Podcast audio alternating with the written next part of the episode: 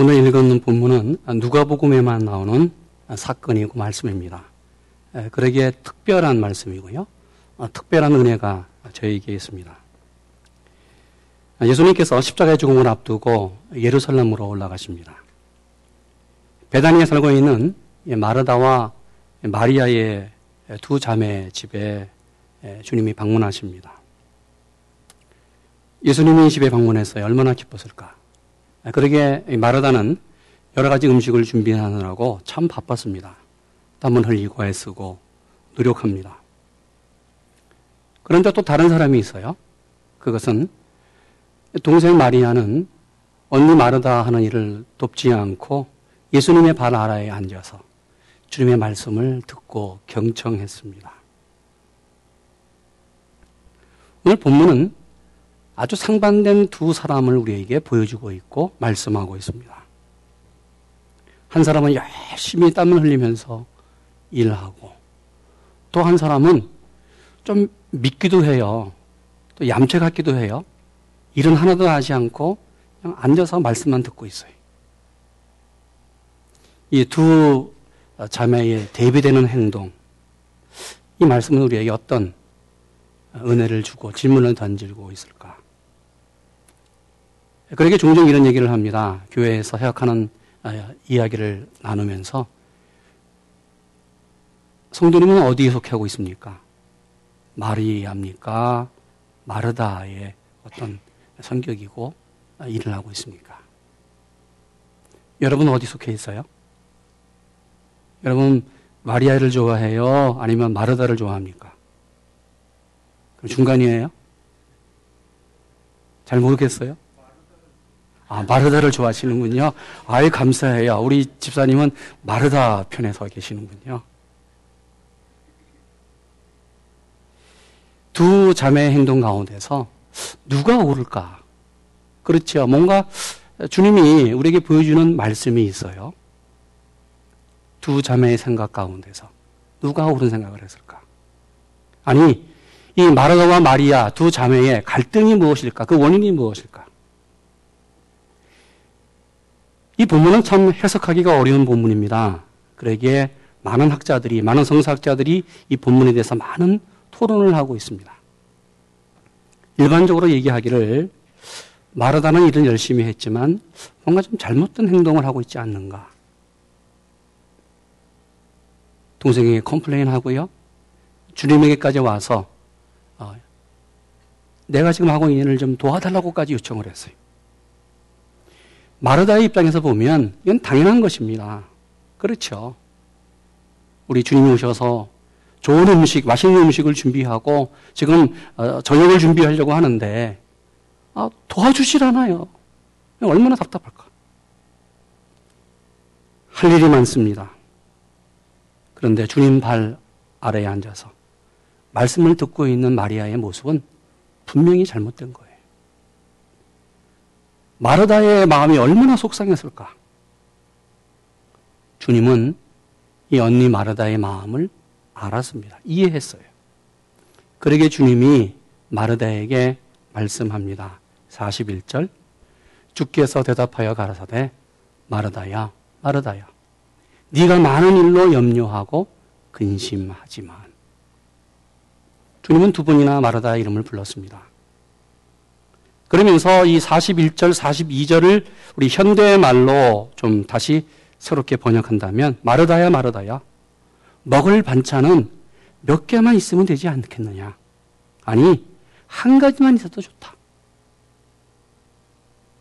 지금 마르다가 많은 음식을 준비하고 어, 요즘으로 말하면 진수성찬을 준비하고 주님을 대접하려고 지금 애를 쓰고 지금 열심히 봉사했습니다. 그렇게 주님이 말씀해요. 네가 많은 일 때문에 지금 수고한다. 주님은 마르다가 하는 일을 인정하고요. 어떻게 보면 이 마르다의 일에 대해서 칭찬했습니다. 그러면 한 가지 궁금한 것이 있어요.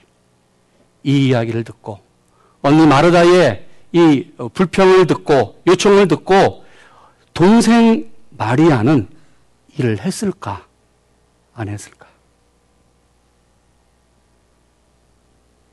여러분 이거보다 더 중요한 것이 있습니다. 본문이 오늘 우리에게 말씀하려고 하는 초점이 있습니다. 이 말씀을 통하여 우리가 은혜를 받아야 되는 강조점이 있습니다. 그것은 이거예요. 마르다가 마리아를 본 생각.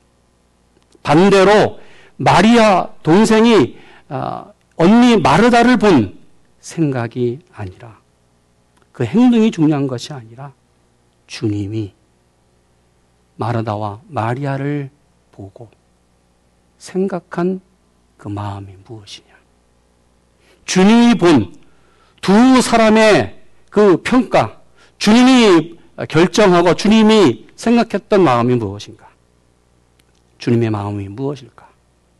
주님이 어떻게 마르다에 대해서, 이 마리아에 대해서 평가하고 생각했을까? 여러분, 주님의 평가가 뭐예요? 첫째로, 마르다의 마음이 문제였습니다. 문제는 마음이에요. 누구의 마음이요? 마르다의 마음이었습니다. 그러기에 40절 이렇게 말합니다. 마르다는 준비하는 일이 많아 마음이 분주한지라. 이 분주한다 이 말은 사방에서부터 끌어다닌다는 뜻이에요. 분주하다. 이리저리 여기저기로 끌려다닌다는 말입니다. 무슨 말이에요?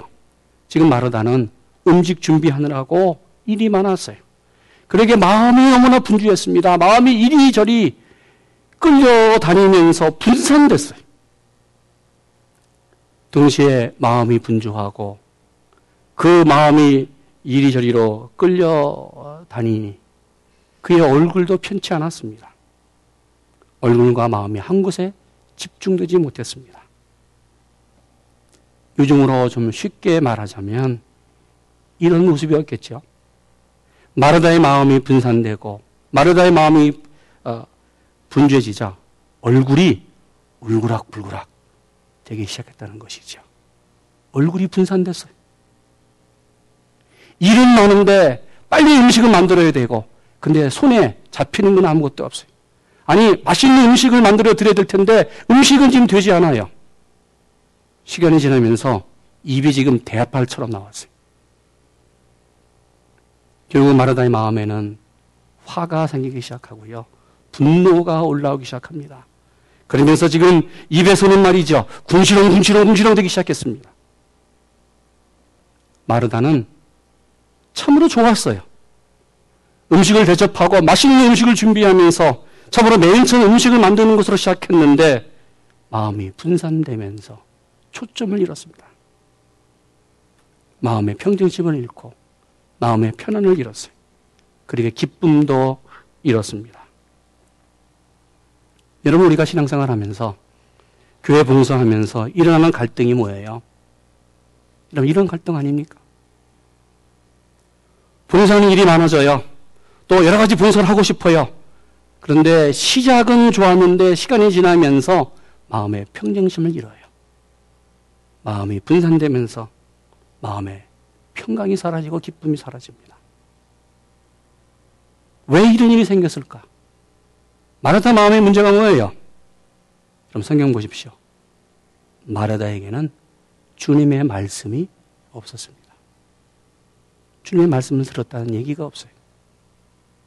본문에 예수님이 오셨는데 주님의 말씀을 듣고 주님의 말씀을 듣고 일을 시작했다. 주님의 말씀에 대한 그 이야기가 마르다에게는 없습니다. 여러분 봉사하는 거 중요해요. 봉사해야만 교회 사역이 움직여지고 교회 사역이 부흥됩니다. 근데 우리 신앙에서 가장 큰 위험은 말씀 없이 일하는 것입니다. 말씀 없이 교회에 봉사하고 일하면 시험 들기 쉽습니다. 사단의 유혹받기 쉽습니다. 그래서 마음에 기쁨이 있어야 되는데 기쁨이 없어요. 시작은 잘했는데 결국 불평이 가득하게 되고 결국 비평하게 되고 마침내 인상 쓰는 거예요. 그러면서 주위 사람들에게 상처를 줘요.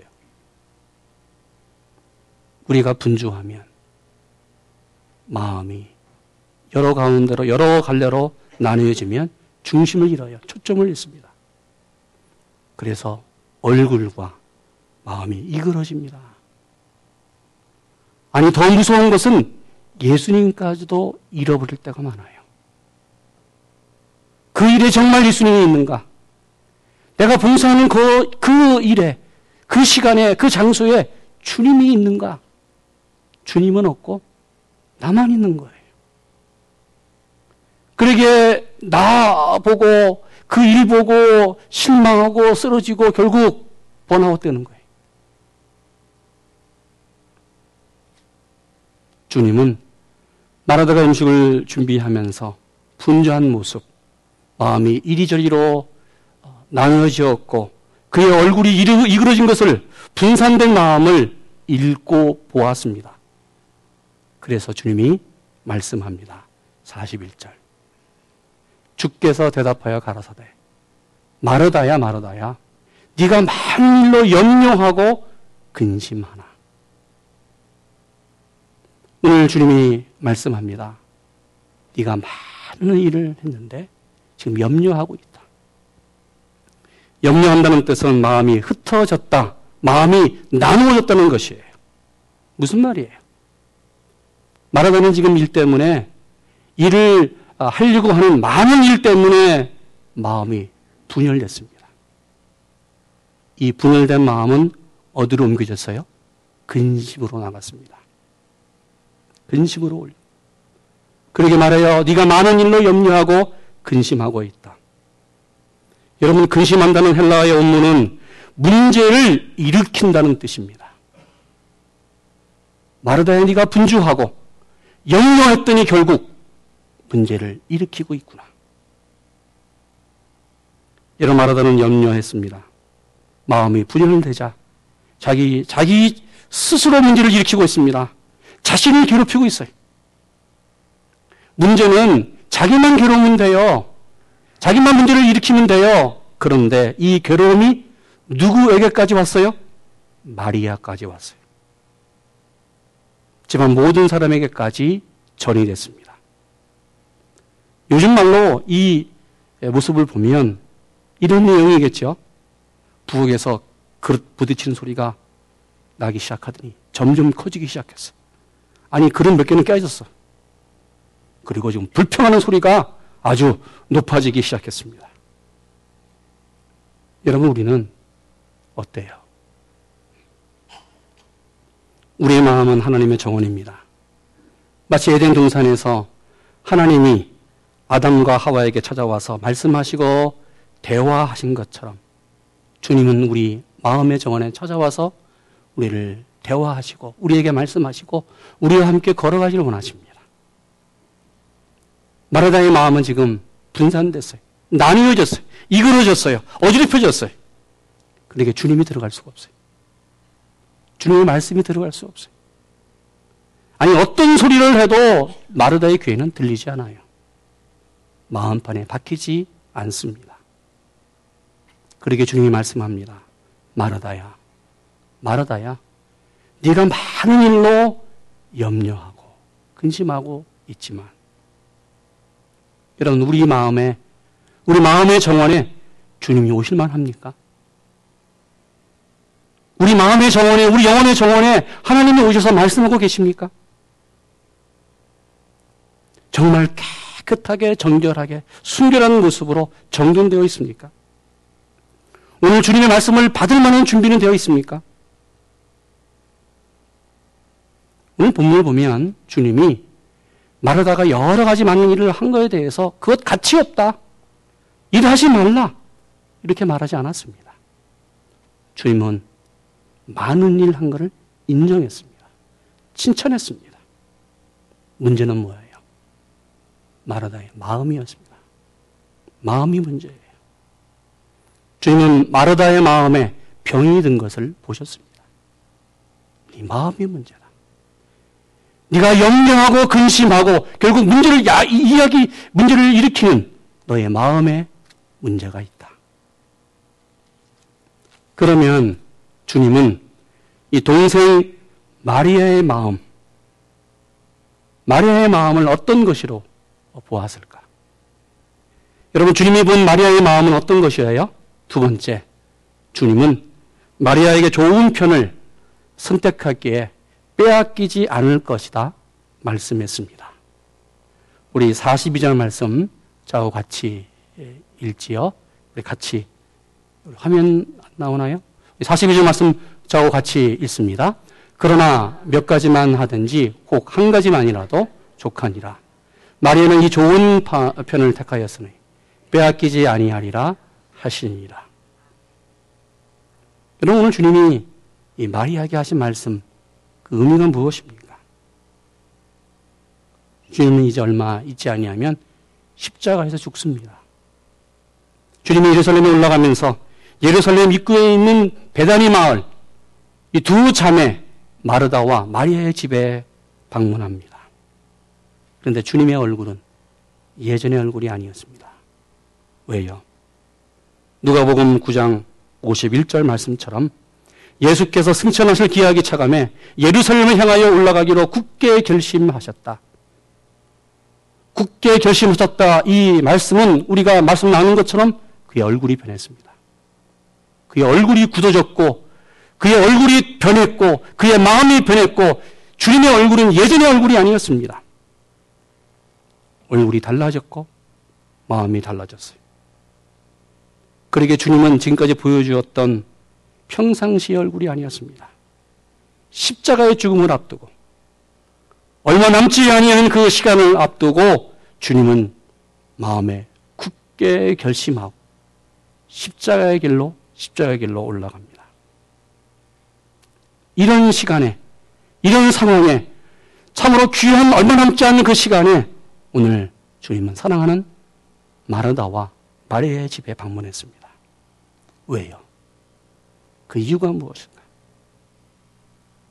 주님은 마르다와 마리아에게 세상을 떠나기 전 단 몇 마디라도 정말 하나님의 나라를 보여주고 하나님의 말씀을 가르치고 하나님의 말씀을 증거하고 싶었습니다. 만나는 것 더 이상 그보다 더 중요한 것 하나님의 말씀을 나누고 싶었어요. 마리아는 이 좋은 편을 택하였으니 빼앗기지 아니하리라. 주님이 말씀하셨던 택하였으니 이 말은 여러 가지 일들 가운데서 많은 일들 가운데서 가장 중요한 일을 했다. 가장 중요한 하나를 선택했다는 말입니다. 그러게 주님은 마리아의 마음을 아셨습니다. 가장 중요한 일, 가장 좋은 일을 네가 택했다. 그것이 그 내용이 뭐예요? 39절입니다. 우리 39절 말씀 같이 우리 우리 읽습니다. 마리아라는 동생이 있어 주의 발 아래 앉아 그의 말씀을 듣더니 오늘 주의 발 아래에 앉아. 이 발 아래에 앉는다는 뜻은 곁에 앉아 있다. 곁에 앉아 있다. 이런 뜻이에요. 이 말은 선생님과 제자의 관계에 해당되는 말이에요.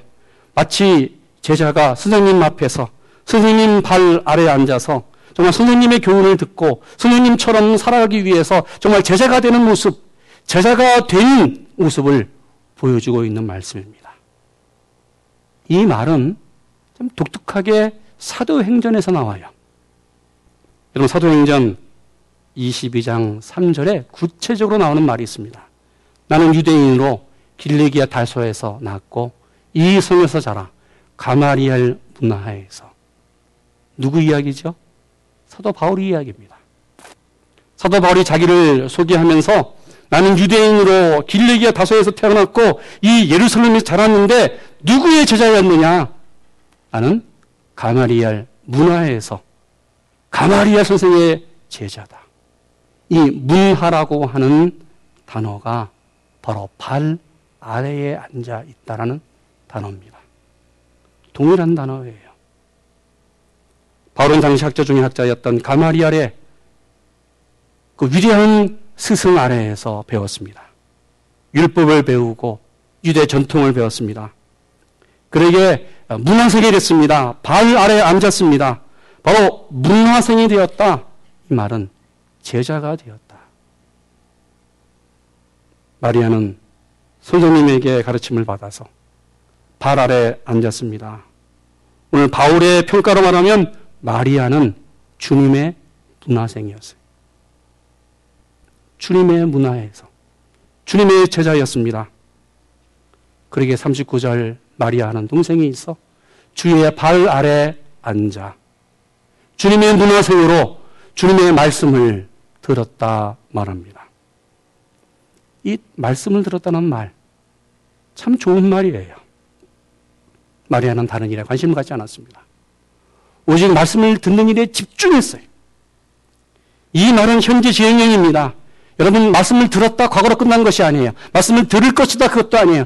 계속해서 집중해서 집중해서 지금 주님의 말씀을 듣고 있는 중이었습니다. 마리아는 주님의 발 아래에 앉아서 말씀을 집중해서 집중해서 듣고 또 듣고 듣고 또 들었습니다. 이것이 식사를 준비하는 것보다 주님을 어, 식사를 대접하는 것보다 예수님의 마음을 더 기쁘게 하는 것인 것을 마리아는 알았습니다. 왜요? 바로 이것이 오늘 주님이 마르다와 마리아의 집에 찾아온 이유였기 때문에 주님의 마음을 알았어요. 여러분 우리는 어때요? 우리는 얼마큼 주님의 마음을 이해하고 있어요? 주님이 가장 좋아하는 것이 무엇이니 우리는 어떻게 우리는 어떻게 살고 있어요? 여러분 우리가 신앙생활 하면서 하나님 바라보고 기도합니다. 그런데 기도 응답이 없어요. 실패하는 원인이 뭐예요? 그것은 하나님보다 사람을 더 집중하기 때문에 하나님보다 사람을 더 많이 보았기 때문에 우리가 실패할 때가 많습니다. 그러게 이런 말이 있습니다. 마틴 루터가 하나님 바라보며 집중할 때에 카톨릭 교회가 떨었다. 조나단 에드워즈가 하나님 바라보며 집중할 때에 대각성 운동이 일어났다. 요한 웨슬레가 하나님 바라보며 집중할 때에 세계가 하나의 교구가 되었다. 이 말을 요즘 나에게 적용시켜 나의 말로 고백한다면 내가 하나님 바라보고 집중할 때에 사단은 두려워한다. 내가 하나님 바라보고 집중할 때에 근심은 사라지고 감사가 넘친다. 내가 하나님 바라보고 집중할 때에 문제는 사라지고 축복이 다가온다. 내가 하나님 바라보고 집중할 때에 내가 하는 일이 하나님의 일이 된다. 할렐루야. 여러분, 나를 바라보지 마시고 하나님 바라보기 원합니다. 하나님에게만 집중하기를 원합니다. 여러분 주님 발 아래에 앉아서 주님 바라보면서 주님에게 집중하면서 말씀을 듣는 마리아처럼 우리가 주님에게 집중하는 여러분 되기를 축원합니다. 마리아는 주님의 마음을 이해했어요. 주님의 마음을 알았습니다. 그러게 주님도 이 마리아의 마음을 읽고 보셨습니다. 그래서 주님이 말씀했습니다. 마리아는 이 좋은 편을 택하였으니 빼앗기지 아니하리라. 마리아는 가장 좋은 편을 택했습니다. 왜요? 주님이 떠나시면 이제 주님으로부터 하나님의 말씀을 더 들을 수가 없어요. 얼마나 귀한 시간입니까? 그 생애에서 가장 중요한 시간, 가장 귀한 것, 말씀을 듣는 것이었습니다. 교회 안에 많은 일이 필요합니다. 여러분의 봉사가 필요합니다. 그러나 가장 중요한 일은 하나님에게 집중하는 것입니다. 하나님에게 집중하는 것입니다.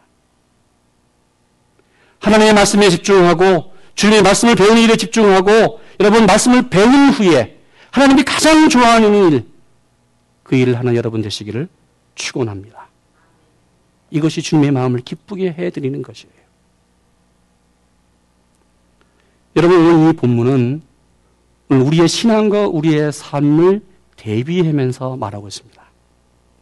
본문에 나오는 마리아는 우리 인생에서 신앙의 무음을 말하고 있습니다. 동시에 말하다는 우리 인생에서 삶의 현실을 보여주고 있습니다. 우리는 대부분 마르다의 세계에서 살아요. 일을 하면서 일 때문에 고민하고 일 때문에 문제가 생기고 여러분 마르다의 세계에서 살고 있습니다.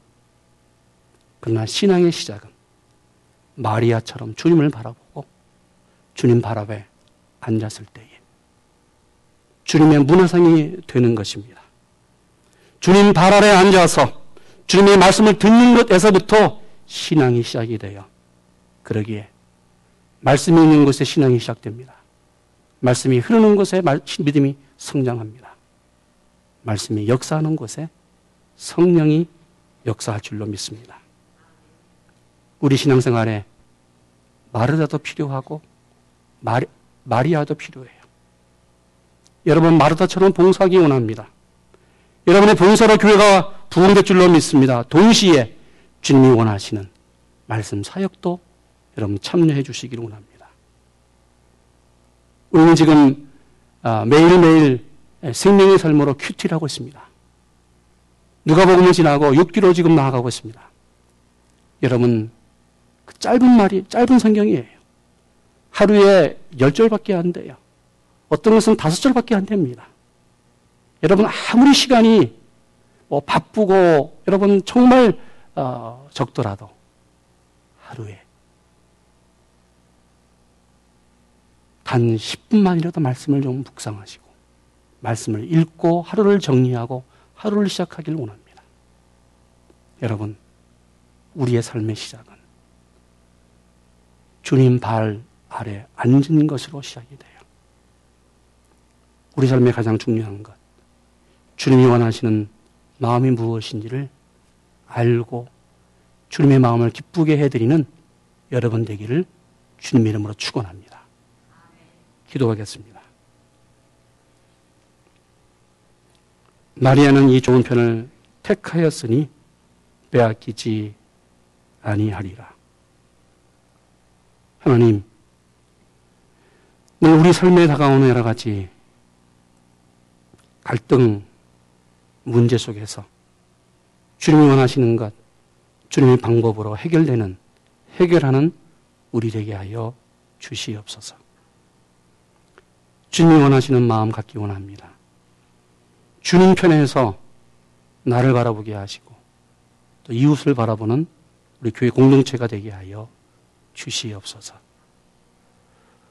오늘 말씀 듣고 세상에 나갈 때에 정말 마르다와 마리아처럼 살아가는데 하나님이 원하시는 것이 무엇인지를 매순간 매순간 주의 음성 듣고 결정하는 우리 되게 하여 주시옵소서. 예수님의 이름으로 기도했습니다. 아멘.